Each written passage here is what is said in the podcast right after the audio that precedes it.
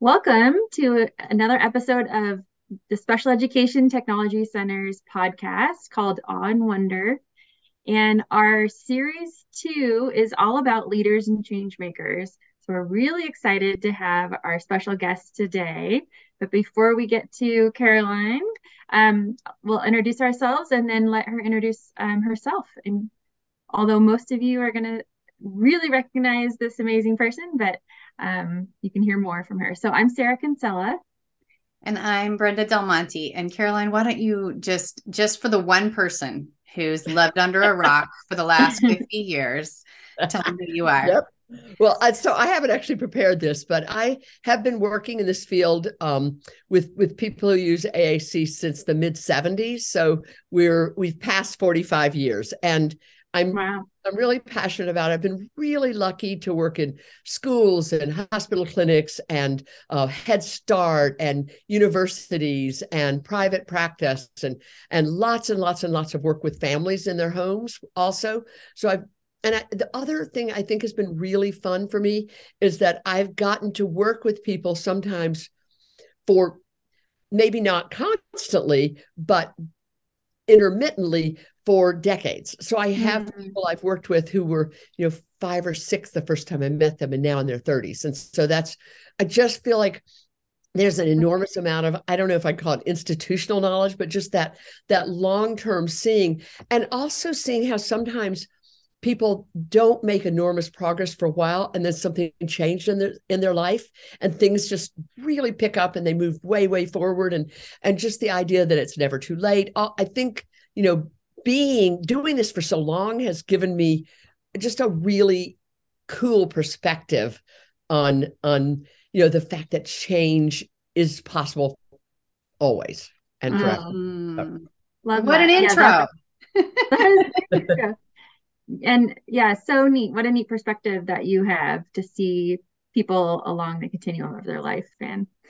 When you began, what is your background? What training? So I have a undergraduate in English, which helps because I write a lot of books, and I just love, literature, and which has helped me with everything, being a writer, helped me with grant writing and everything. And then But while I was an undergraduate, I knew I wanted to be a speech pathologist. And so there wasn't an undergraduate program at UNC Chapel Hill. So I took lots of classes that got me ahead in the master's program, and I got my master's. And then we moved to West Virginia, and I was working as a clinical supervisor, and then got a wonderful grant, the West Virginia Foundation Fellowship, to get my doctorate in speech language pathology, but have a minor in special ed for students with, at that point, we talked about severe, profound, but with individuals with really complex challenges.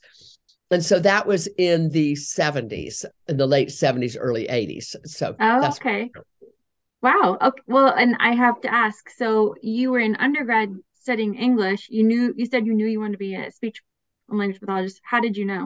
What was it? So, well, when I, as a child, as a young person, I did volunteer work with people with disabilities, probably because my dad was totally blinded during World War II. He was in Burma, and wonderful article about him. He made the cover of the Saturday Evening Post in an article about his blindness and how he'd gone on to go to graduate summa cum laude from Bowdoin, and then go to law school. And so I had this vision of disability not stopping everything from my home. And so I did a lot of volunteering, tutoring with people with disabilities in high school. And then when I went to college, my freshman year, I volunteered at a Murdoch Center, which was a center for individuals with significant, a residential center with a significant intellectual impairment. Okay. I was the only person to ever come back for the second year. So there may be care of the volunteers, because it's like, you're back. That never happens. And put me on the most challenging area. And so I'm working with a young woman who had spina bifida. She was blinded because of her spina bifida. She had one limb that was working, and she was fabulous personality, really fun. But this is what made me, she was a talker. She was like really lovely conversationalist. But every time I would go visit her, she'd say, hey, can we take Linda with us? Well, this is, you can't even imagine how tough things were. This was in 1970. And so she always wanted me to take Linda with her. Linda didn't even have a wheelchair. She was one of the, Cheryl was one of the really lucky ones that had a wheelchair, but her friend Linda didn't have a wheelchair.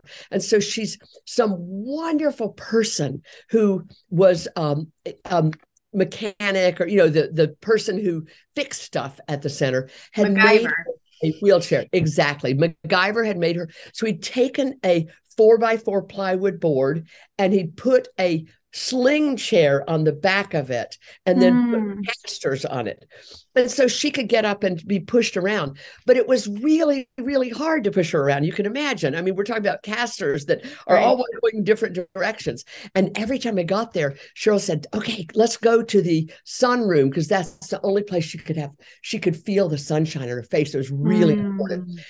And it was, you know, with, I just pushed Cheryl's a 5-minute walk, but if I'm pushing Cheryl and pulling and tugging Linda's, it took a really long time. And I didn't get it. And remember, I'm like 19 and I just thought, ugh, why does she want to take Linda every time? I mean, what a horrible person I was, but I guess this is just 19-year-olds, right? Very self-absorbed. And, you know, this is making it much harder.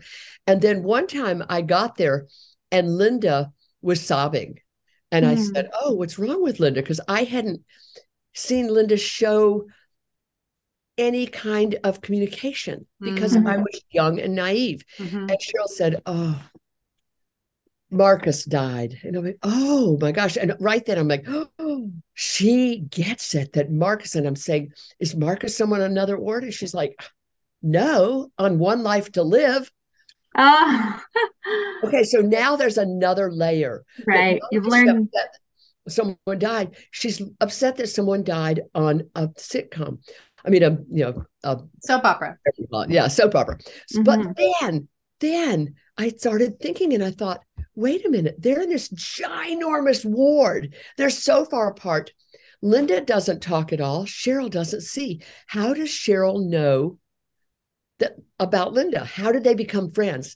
And so I asked Cheryl and she said, oh, well, I love to watch One Life to Live. And so does Linda, but the staff watched Days of Our Lives. And so Linda can tell time and I can't see the clock. So when it's 2:30, she starts to vocalize, to tell them to turn it. And if they don't, I say, you know, until she turn it, she's not going to stop. And I've told her like be really loud, and so she gets really loud. So they worked out this brilliant plan, and now I have to realize all the unbelievable potential that I had not presumed. What an incredible life lesson! Wow. But it made me. But and I want to tell you the story that. And then I set up a communication system for Linda, and it was amazing. But I didn't know anything about communications. I just knew that I wanted to do something, and then Linda died, and so I never got a chance to help her find her voice. And so I decided to go into speech therapy and see if I could be the person who can make that difference and make that change. And Wow. I'm sorry, that was a really long story, but it's that's my why. Well, that's exactly what we want to hear about. Yeah. Thank you for sharing that. That's amazing. And what an amazing partnership they had. So, isn't it just it's such a rich and amazing, I mean, I feel like I made it up, but I promise I didn't. It's so cool. That is cool. Well and it goes to show that those with limitation in any area, they recognize the strengths in others, right? So yeah. Wow. Yeah. And I was so appalled that I had done the same thing that had bothered me with my dad. There's this generalization of disability. We'd go out to eat and people would turn to my mom and say, what does he want? And she's like, I don't have a clue. You're going to have to ask him. And they just assumed that because he's blind, he doesn't talk, he doesn't understand. And then that was that, oh my gosh, hit your head against the wall moment for me thinking, I did that to Linda. And so it was a huge...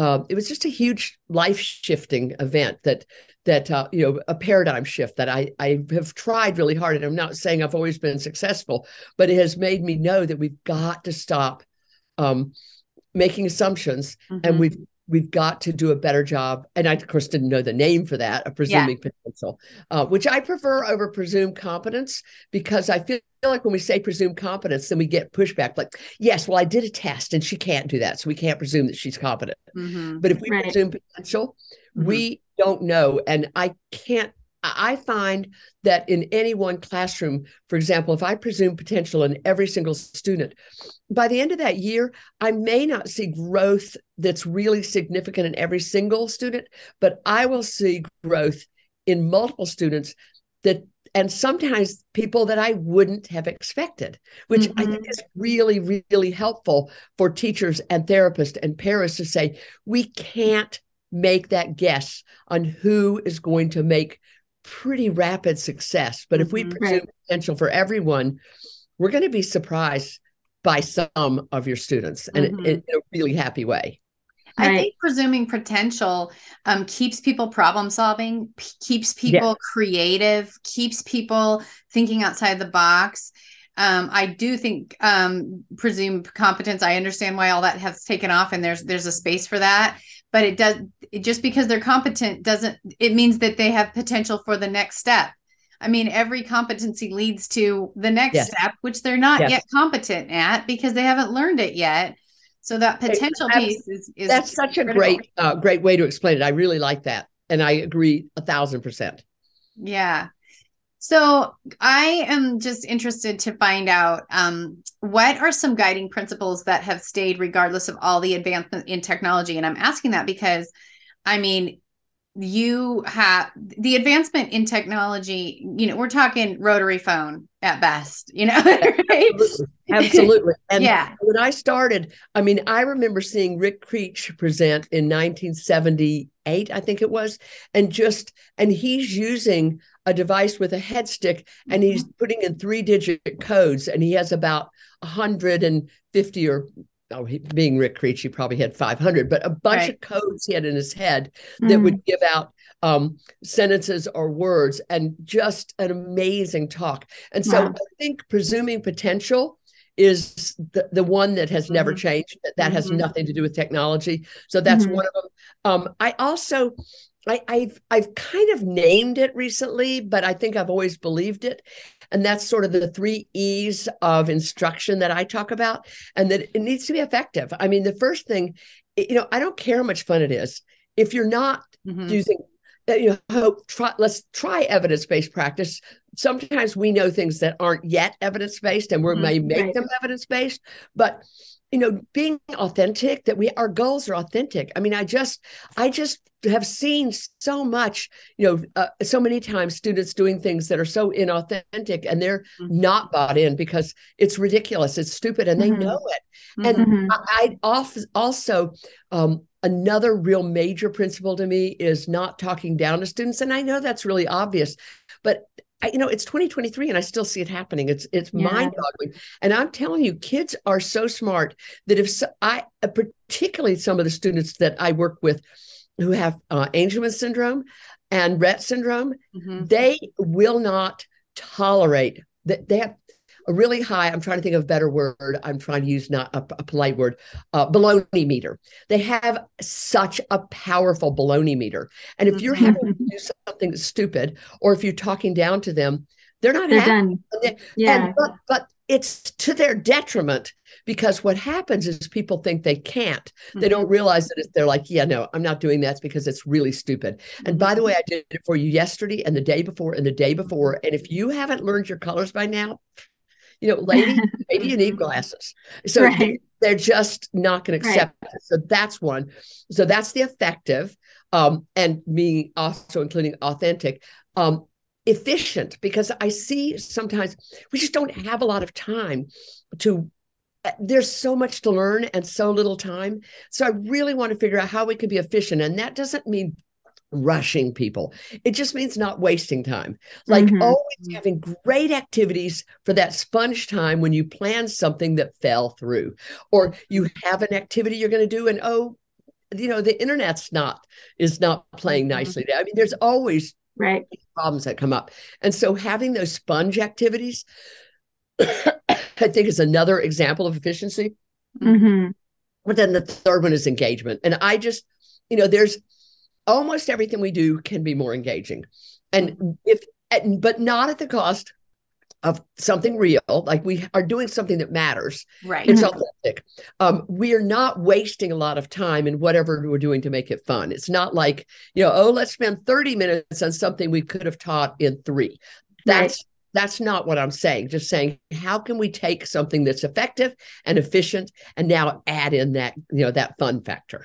So. Mm-hmm. And what I love about that is that one of your E words is not entertainment. No. You know what I'm saying? Because there is like literacy entertainment that actually isn't instructional. Absolutely. It's literacy-ish. Yeah. The difference between entertainment and actual learning is that it's engagement. Entertainment is passive. Right. And engaging is not passive. I can't think of the word. It has that interaction piece. That's exactly right. Yeah. Active. Yes. Engagement is active. Yes. And entertainment is passive. And so if it looks like everyone's sitting around doing nothing, it's entertainment. Right. Exactly. If there's participation, if there's engagement, if people are, you know, even if they're mad, they're engaged. Right? If people have feelings, thoughts, and emotions about what's happening, it's active. And that's when learning's happening, right?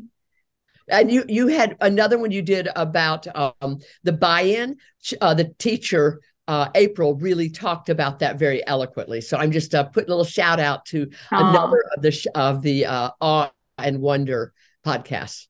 Oh, that was from the last series. A teacher. Yeah. From that. Yeah. Yes. Yeah. April Whitecamp. How nice. Yeah. Well, those three are certainly, those are here to stay, right? Those are wonderful. So. They're not technology dependent. Right. I mean, I can't tell you how AAC devices and computers have changed. I mean, in 1982, we got one of the early Apple IIe computers, and we were able to take the lid off and put an EEPROM card and burn chips to put into the Wolf device, so that instead of having 36 pages, you now had hundreds of pages of. And was that the very best way to do it? No, we have better ways now. But my point is, we went from that to digital speech, where kids now had 32 seconds of speech. It was just like. So a lot of times we see things that kind of are backups for a while, and then later got better. But what we gave up, it felt like to me, like the Little Mermaid who gave up her voice for a good pair of legs. I feel like we gave up a lot along the way. And so we need to figure out how, when we make those steps forward, that we're really careful not to make, we can't go back to go forward. Right. We have to figure out how to go forward and take what we already had and integrate it. Right. Give an example about that. I want an example about that. Yeah. So the example was the Wolf communication device had ability to have literally thousands and thousands of words. Okay. And then we had digitized speech device, which theoretically could have 32 times 4 words or phrases, but you actually didn't have enough memory to do that. So that's a great example. But I also see, we lost the IntelliTools keyboard, which was life-changing. Yes, a lot of sadness around that. Customized, amazing tools. And also the PowerPad that you guys probably don't know, because once it only worked with the Apple IIe and 2GS. And once they were gone, it stopped working. But we don't have an interactive board that, I mean, I get that we have smart boards, but it's just not the same at all. They're not set up for our students with the most complex challenges where we can move things around. They're just not as powerful. So one more example, PowerPoint to Google Slides. PowerPoint for our students who have multiple challenges has the animations are so powerful that we can really make a difference to our students with cortical visual impairment, our students who have problems with engagement. We can be a lot more interactive with PowerPoint than we can be with Google Slides. So that's what just, and I probably have 10 more, but those are just. But I guess what you're saying is like, because you can kind of get attention deficit disorder, squirrel, you know, you can kind of get where the new app comes out, the new thing comes out, mm-hmm. and it finally has some feature you wanted, and then but you're missing that, but it doesn't have all this other stuff. And so it's right. like, ooh, is it worth losing that much vocabulary for that one feature? Is it like, right. What's the trade-off on that? And also, don't put all your eggs in that basket, because when that stops being made, when the technology changes, when the iOS is updated and that app stops working because that's not being supported or whatever. Right. Don't throw away your low tech. Don't throw away your low tech. I mean, and I think that people coming into the field right now are super dependent on high tech in all areas of life. And we sound like old ladies by saying, don't give up low tech. But the reality is that sometimes low tech is better, easier, and the most efficient way to communicate or to express, especially literacy stuff. Absolutely. And I also think just saying that I think there's a sense of we have to have high tech, but don't worry. And I actually use the term light tech because I hate the term low functioning. It just makes me so angry when I hear somebody say someone's low. And I feel like that word low tech has equated to, the people with intellectual challenges only deserve low. I mean, that's a lot. So I use the word light tech. Right. And I feel like, I know that Linda Burkhart talks about how important it is that everybody needs light tech, and high tech is really desirable if that works out, but that we have to have light tech because there's so many times, you know, how many times have we had the batteries die or the device is not working or we are, you know, we're going to the beach or, you know, it's good luck in the bathtub or in the pool. Yeah. I just look at families who've gotten, I have one of my Pinterest boards that I haven't done a good job keeping up with, but it's AAC all day long, just showing families who have light tech boards, you know, like inside the shower, but it's on the outside and inside so they can use it. On a paddle board so we can take it. And just on the bicycle, they've added it, and just all these kinds of really creative things that families are doing to make sure that their students have their voices with them 24/7, that they really have it. I remember a family who, and this is a long time ago, and we would do it differently now, but they actually got a slide projector and had stories that we'd taken slides of different stories. And then the little girl could lie, and they had a mirror and a reflector from the slide projector. So the slides on the ceiling, I actually have a tip about it. And the little girl could watch her favorite book, could read her favorite book by just hitting, I think she did this with her hand because the switch was behind her when she's lying in bed and isn't very good. You know, when she can do all kinds of things in the wheelchair, you know, but she's positioned perfectly with the lap tray, but without it, she couldn't read in bed. And her siblings could read in bed. And so they did that. So she could read in bed. And the smile on her face when she's doing it is like, yes, I can read in bed now too. Right. Yes. Sometimes it's simple tech. It's not necessarily it's light tech, simple tech, high tech. And I love high tech. It's wonderful too. But one of the things I'm doing is, this is my old iPad, and I have another iPad in a box. It's ready because I know there's an app that I now want to get. I just love the new version of Proloquo that Aaron Sheldon did. And I went out and bought the iPads because it won't work on my old iPad. But I'm keeping this puppy because there's a lot of things I use that are incredibly engaging and interactive that do not work. So that's other thing is, you don't have to throw away old. Sometimes you can keep the old technology and the new, and you don't have to make a choice, right? Right. And I know Chris Bouguet says,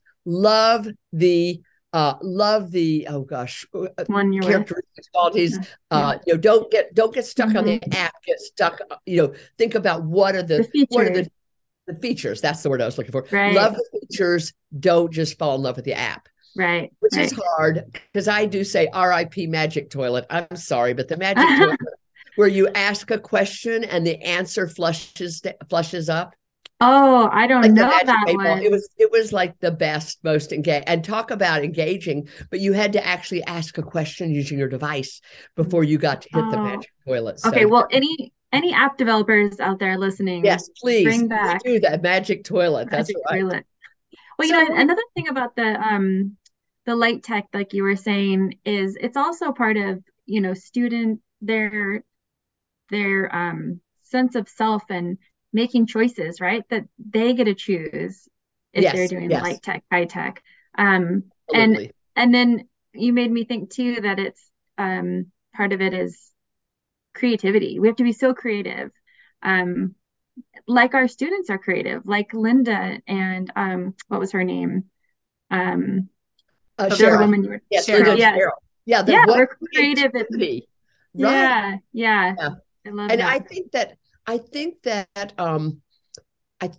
with, you know, with things like higher caseloads, more paperwork, just that creativity has lost something. And that's one of the things that I want to bring back. And I'm actually going to put that into my last answer. How can we help each other be more creative? Because I think that, you know, so Brenda and I did a session at Closing the Gap called Unleashing Your Creativity. And it was just so much fun to think about it and think about how do we want to do it. And it was really well attended. It was at the end when everybody's tired, they want to be at the exhibit hall, but people really want to unleash their creativity. So we need to figure out more ways to help that happen.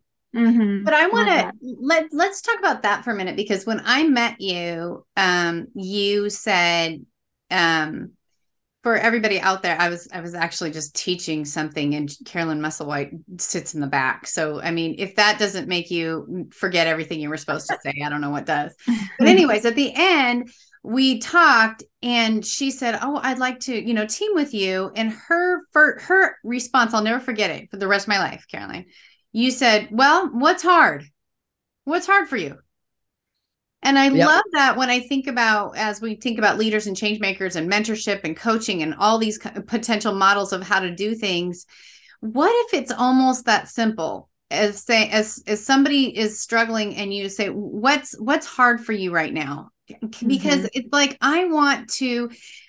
what it made me do is I had to tell you what I thought was hard.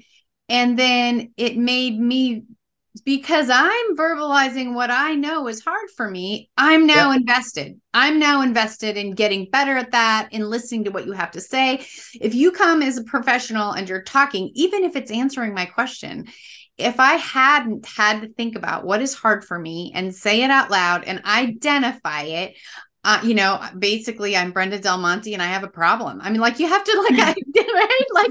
Let's start it. Start with what's a little vulnerable, but it's also saying what's hard for you, but you identified something that was hard for you that you really wanted. You know, it wasn't just like, oh, paperwork's so hard. It's such a pain. You identified something that you wanted to learn and get better at and master and grow in, etc. Right. So what I said was, you know, I want transfer of skill. So I'll give an example and they're using my example, but they're not applying it to the next book. Like I was doing literacy stuff. So I would no generalization. No generalization. And then you said, well, that actually requires creativity. So again, like your experience is like, yeah, I know that that's not generalization, but when I think about how I've guided and coached adult learners through your career, it's because they're not free to be creative and try it a different way. And we've not given that permission. So it's funny because I think I might've said this to you. I don't consider myself particularly creative because I think of creative as being artistic and things like that. But when it comes to problem solving, I read a definition of creativity, and it was problem solving. I'm like, okay, I'm in. Now I guess I'm creative, right? And that's and you introduced our talk that way, and that was I hadn't really thought about it that way, and I think that's going to help me as a literacy coach thinking about it as creativity is problem solving, and I find that. So one of the things I've done, for example, is to, when I'm doing coaching, is sharing the bright spots. So having people just showing something one teacher's done and say, oh, this is so great. I saw this in Miss Jackson's room. It was amazing. And then we show that. And then other people are like, oh, I'd like her to show something I've done. And so they end up getting more creative and just that's one of the ways that we can make real change. There's this wonderful book about change called Switch, How to Make Change When Change is Hard. It's by Chip and Dan Heath. And I just love it. And that's one of their three things is to, well, they have three things that are, you know, the growing the kind of the left side of your brain and the rider and then the elephant smoothing the path. But one of the ways they've grown things is by identifying what's already working, what's working, and what's working in a place where it's not working for everybody. But it's working really well for this one teacher. And so I think that's just a really good way for us to think is to identify, you know, everybody. So all the teachers, everybody was doing something that I could share with. You know, it might have been a teacher that wasn't having enormous success, but they were doing one thing that just really, really worked. And when I shared it, then that teacher, the next time I came in the classroom, was much more willing and much more open and generally had tried to think of something else creative. You know, we like praise and I think it matters. I mean, we all, you know, want to feel that we're doing something that makes it, that's worth sharing with somebody else. Right. My family grew up doing this thing called, I can't remember what we called it, but it was the idea that I will tell you something somebody else said nice about you, and that, but you have to tell me something nice that somebody said about me first. And so basically we're playing that game where I'm saying something nice about you, but I'm saying it to other people. So that means it's really true, right? If I just praise you to your face, that's one level. But if I say something complimentary to a whole group, then that means I really believe it deeply. And it's a much higher level of praise. And so I trade last, that's what we call it, because I will trade last my compliment for your compliment. And so it really made us listen to nice things people had said about other people. And it was just a really fun thing to do as a kid growing up. But I never realized till right now that that's why I started doing that. Complimenting is remembering how good it felt as a kid and wanting to, you know, to share that with adult learners who don't get a lot of positive strokes. I mean, classroom teachers in special ed, you know, classroom teachers, I can stop there, just don't often get, and I have a daughter and a husband, and my son used to be an elementary school teacher. My husband just retired after 15 years. My daughter is working really hard in New York and in New York area, just making a difference every day. And I'm sure not getting those kudos every day. So how we can do that, but in a way that'll make change grow. It isn't just about saying something nice, it's about saying something nice to make the next bit of change happen. I think that's the secret. And that it's genuine that way. It's really genuine. It has to be genuine. If it's not genuine, don't bother. Yeah. Right. But you always find something. I've never been in a classroom where I couldn't find one thing to share with other people and hold up. Yeah. I love that. I'm writing that down. It makes you think when I walk in this room, pay attention to what I can make a positive comment about. Because maybe you're invited, maybe we're invited because they're having a problem, because they need feedback, and that's going to be perceived as criticism, or that's going to be maybe feel judgmental. So it's like you walk in with the intent of paying attention to what they're already doing well.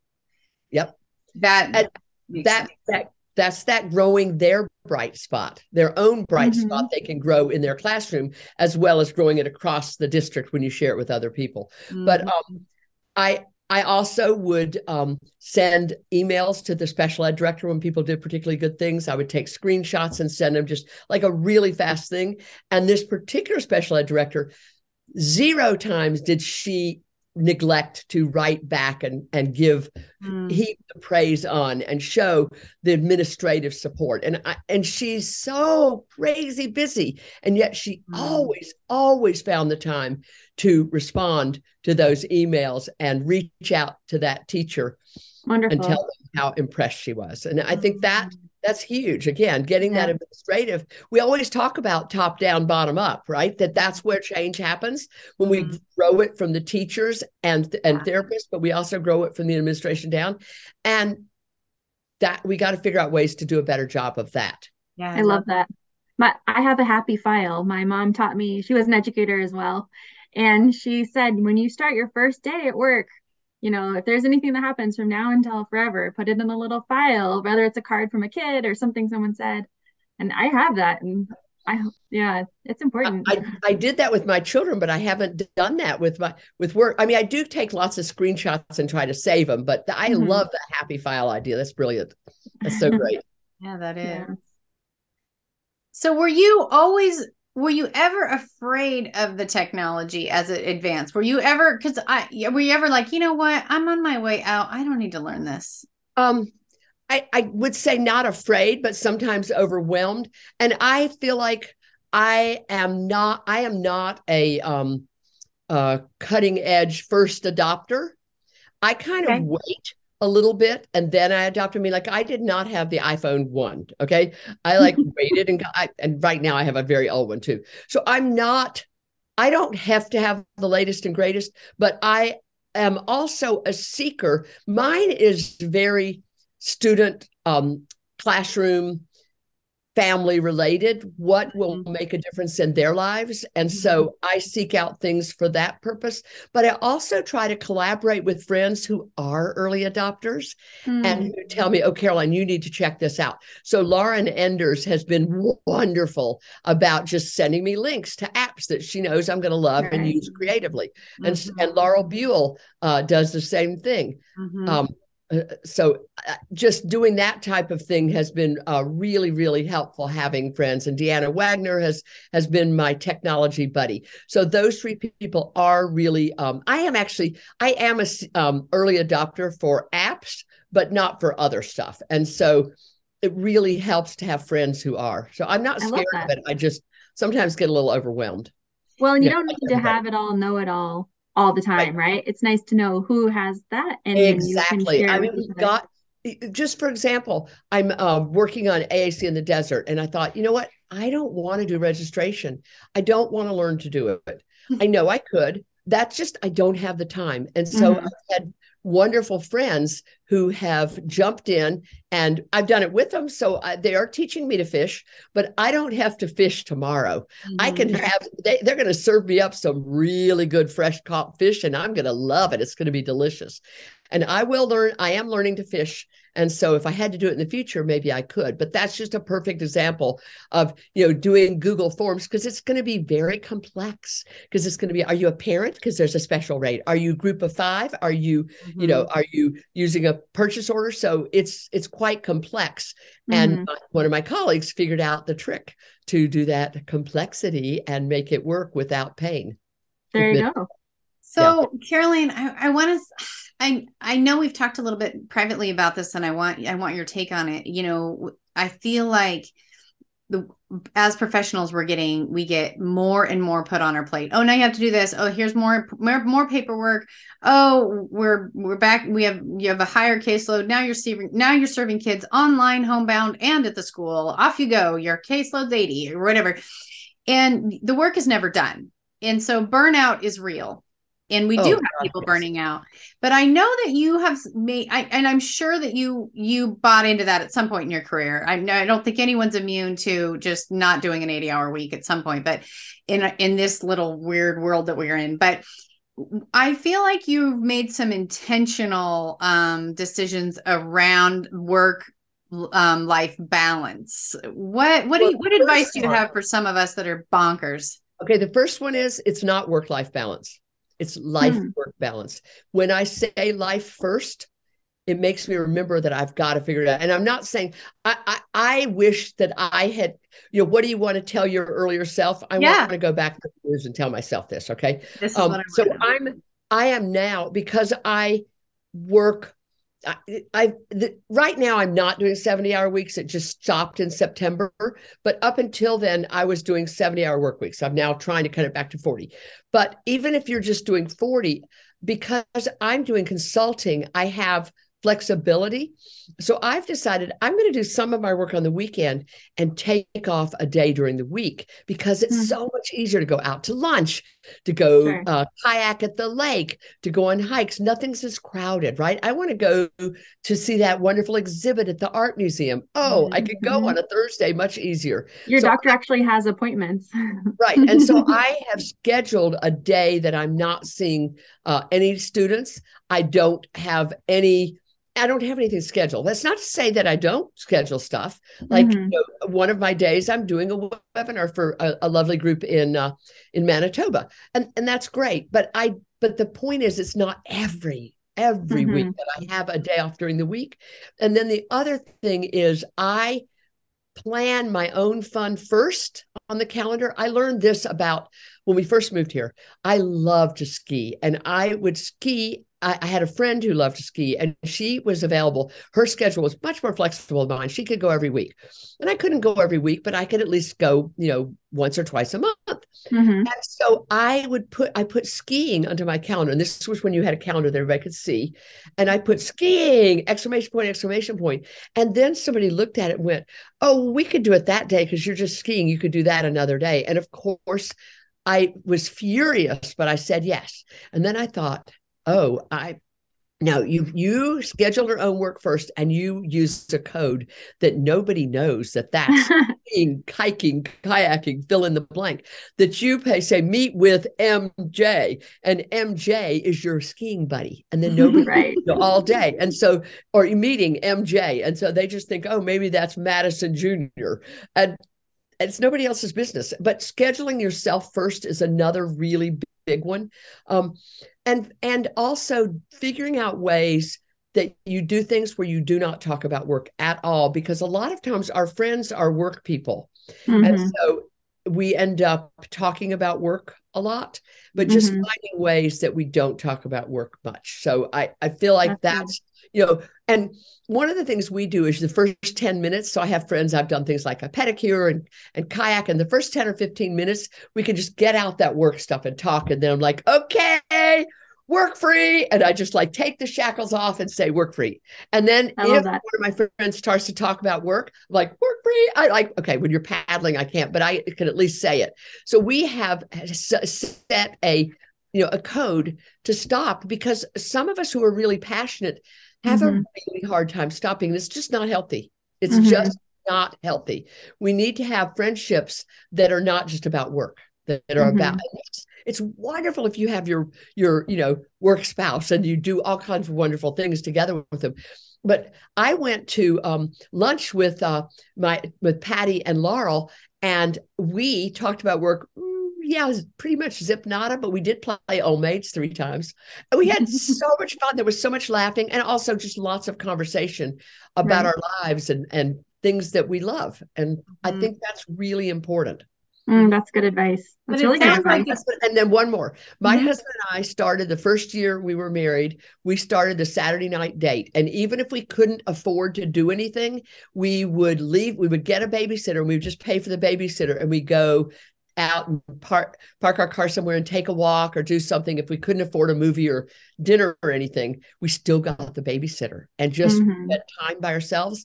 And we celebrated 50 years in August. And I think that's that same thing about making time for yourself. So for relationships, it doesn't have to be your spouse. I mean, with your children, that there's one night a week that I am not going to a meeting no matter what. We're going to have, Friday night is fun, family fun time or whatever, just figuring out one day that you're going to meet together. All that stuff we know, but don't necessarily do. That's true. It's about prioritizing certain things and really doing it. I love that. I think we all need that advice, at different times, reminded. Yes. Reminding ourselves. Yeah. And I feel like it's also, what's the theme across all of that is be intentional, is absolutely the thing. You're not going to just be like, next opening in my schedule, I'll get a pedicure. You're never going to do it. And by the way, that's not self-care for everybody, but you know what I'm saying? It's like, if you're just waiting for a cancellation to have me time, it's not going to happen on the regular enough basis for your mental health, you know? Right. Right. I agree. The other thing I do is if I have a cancellation, I get to spend 30 minutes of that for me time. Because, you know, it's right before I had a cancellation today and I had an early lunch and got to watch an episode of Young Sheldon. So I just treated myself. I thought, you know, I wouldn't have been working on other stuff then anyway. And then I did spend 30 minutes doing some catch up, but I gave myself a treat because I was very sad that it was a cancellation, but then I made myself happy. Mm-hmm. Love that. I love that. I think it's also a really good model for others who we're with, right? Whether it's your friends that are seeing, I'm making time for this, your own kids, you're making time for yourself is really important for them to see that's healthy. And that's really good advice. I'm glad you shared that. Yeah. I'm just thinking, I feel like we have so much more to ask you. I know. A couple of questions I hope you'll ask. Yes, okay, let's do it. Good.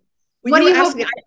What do we hope we ask? It was question number 4, which was like, because I really. At the end of your career? Yeah. At the end of my career. Yeah. What are the things that I feel like have meant the most? And you know, I love that you asked that because it made me really think about it. And I think that, I feel like that. So for me personally, and I won't name the, I don't want to be, you know, proselytizing or advertising, but I got to be part of a curriculum that's just feels like everything I ever did in my whole life came together in that. And I'm doing it with people I just value so deeply. And I've been so excited about that, but I've also been able to add in, you know, some zip and do presentations around it. And that's just been really fun for me.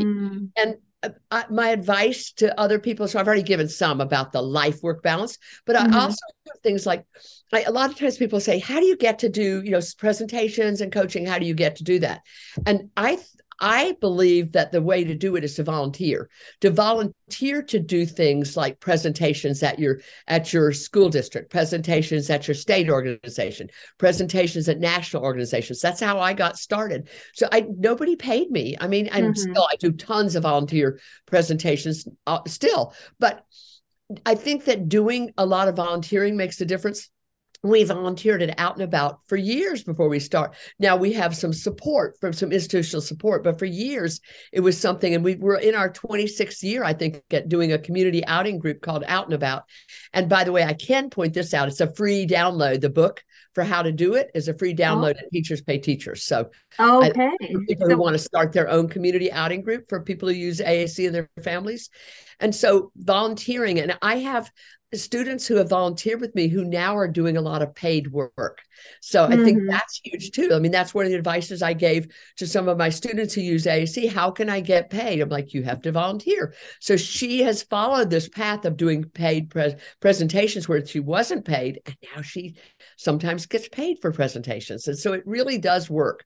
And then the other thing is that collaborating piece that I just was talking about, how, you know, we do that when we collaborate, that we also do joint projects. It isn't just collaborating for information, it's collaborating for creativity, because I think it's more fun if you do that.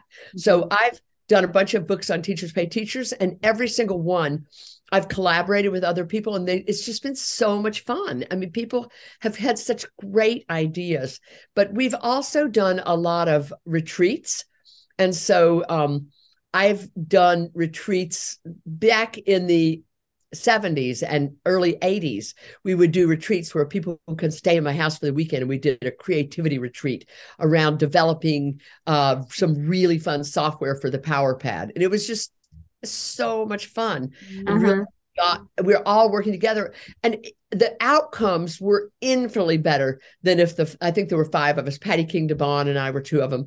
And the outcomes, had it just been me or just been Patty and I, the outcomes would have been so much less than the fact that we all, you know, spent time. So just, you know, maybe a Saturday afternoon where you're going to have lunch and then, you know, just plan some little project that you want to do at your school or whatever, mm-hmm. and just have fun with the creativity part, just letting your mind go and being creative and doing what we call unleash your creativity. Love that. That's a great idea.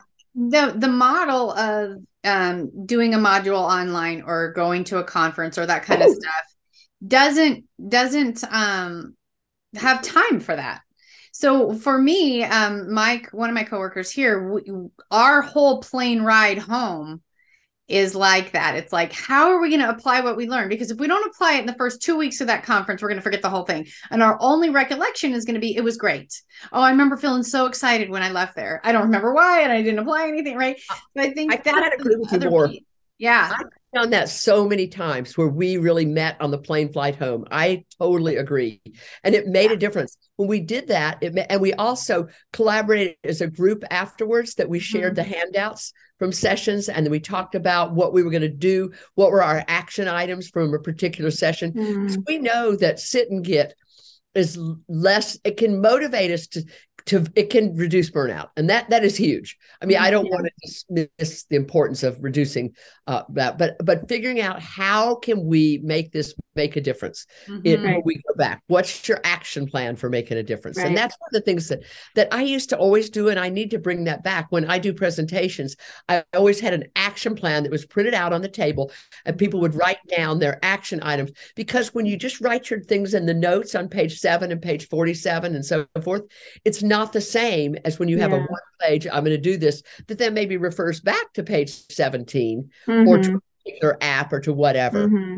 So sometimes your Amazon cart goes, oh yeah. So if you add books and little tidbits throughout a conference to your Amazon cart, and then you get a package and you get home and you're like, that's so true. I've totally done that and been really happy, because then you don't have to buy it right then, but now but at least you've got it. You got that wish list and you can go. You remember. I love that. Well, and it reminds me of, the total opposite of your presentations. I mean, I just have to say something that's amazing of when you present, it's so interactive. It helps you, it helps the audience take things home, right? Mm-hmm. In their mind. Cause it's not just saying, it's like, here, now you have this bracelet on. And when you hear this, you raise your hand, and it's like, you're all in. And those are the things that I remember going back. I absolutely think if you don't have try-its, you really,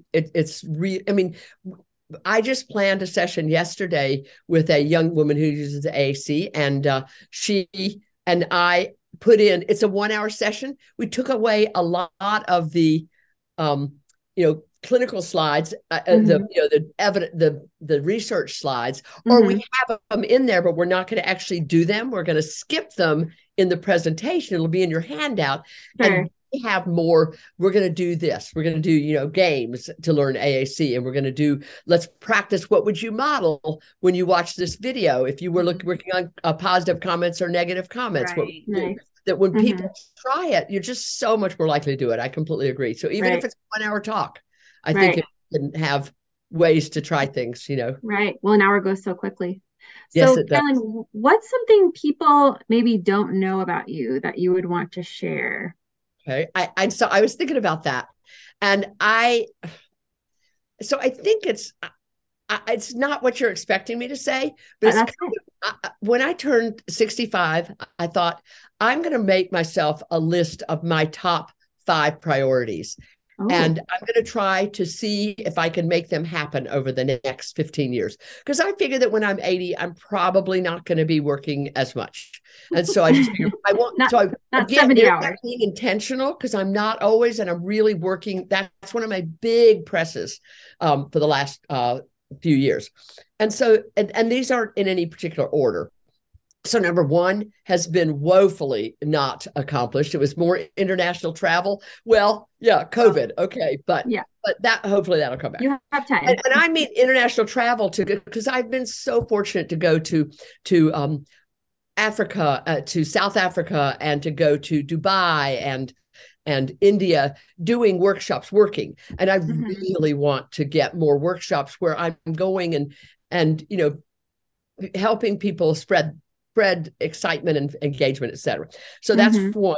Another one was I decided that I really wanted to write more books, and Teachers Pay Teachers came out, and it was like, oh, this is meant to be. And so, because I want them to be things that people can actually use, that are easy, that are really clinical, et cetera. But I'd done, I think 0 new ones. I posted some old ones before COVID, but during the lockdown, I did one every month because, you know, lockdown. And so I really want to do more of that. And I want to be real planful about that. And I want my friends to push me to say, you know, that book you were talking about, Core Language Fun, when is it coming out? Because if people push me or collaborate with me, I'm going to do it. Right. So I really want to do more of that.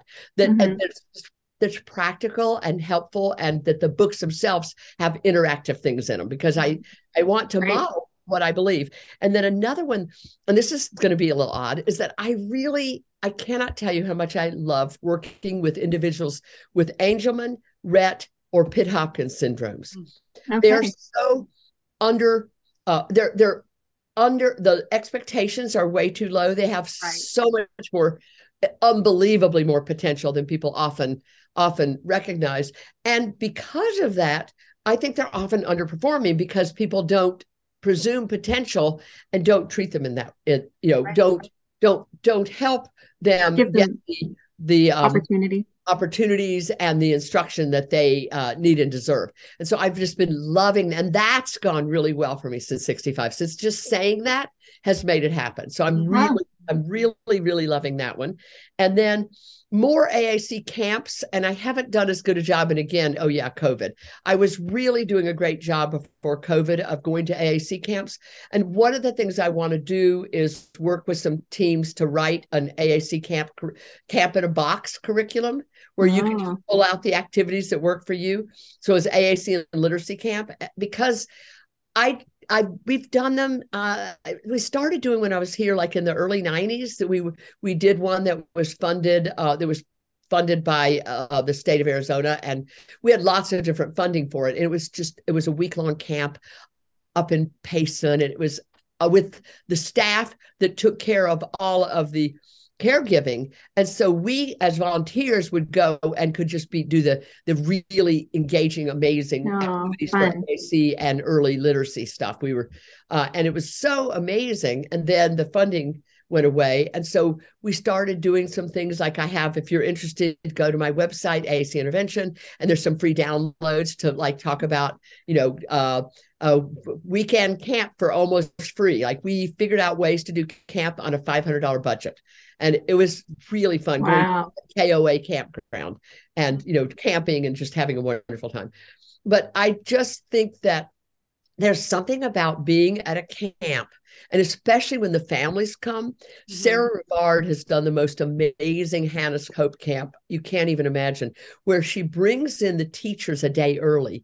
And so we do PD with the teachers about what we're going to do, the teachers and therapists. Then the families come in, and then part of the time, some of the teachers and therapists do activities with the campers, so the parents don't have to be with them, and they can come to parent PD and group activities where we're modeling the kinds of stuff that are fun to do, where the parents and the siblings are there. We do sessions for siblings, et cetera. So just this really wonderful, and it's just Thursday through Sunday, and people leave it after lunch on Sunday, but just so powerful. So I want to figure out a way to grow that around the globe, because I think it's just so dang fun. That sounds fun. We want to hear more about that and all of these. Some lofty goals, Caroline. Yeah. we're there's one I couldn't remember. So I don't know what the fifth one was. I don't know. Anyway. We'll have to interview you again when you get the fifth one, and then I'm sure I have it written down somewhere, right? So we are out of time, but we are so, so grateful for your time.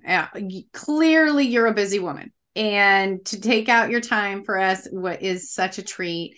It's so interesting to hear how far the field has come, and how we need to preserve the good pieces from what we've already learned, and how to push the field forward, which is one of the reasons why we did this series at all. So we are so thankful for you and for your time and for your words of wisdom. So thank you for coming on today. Thanks. It was a delight. You guys are fabulous interviewers. Really fun. Thank you.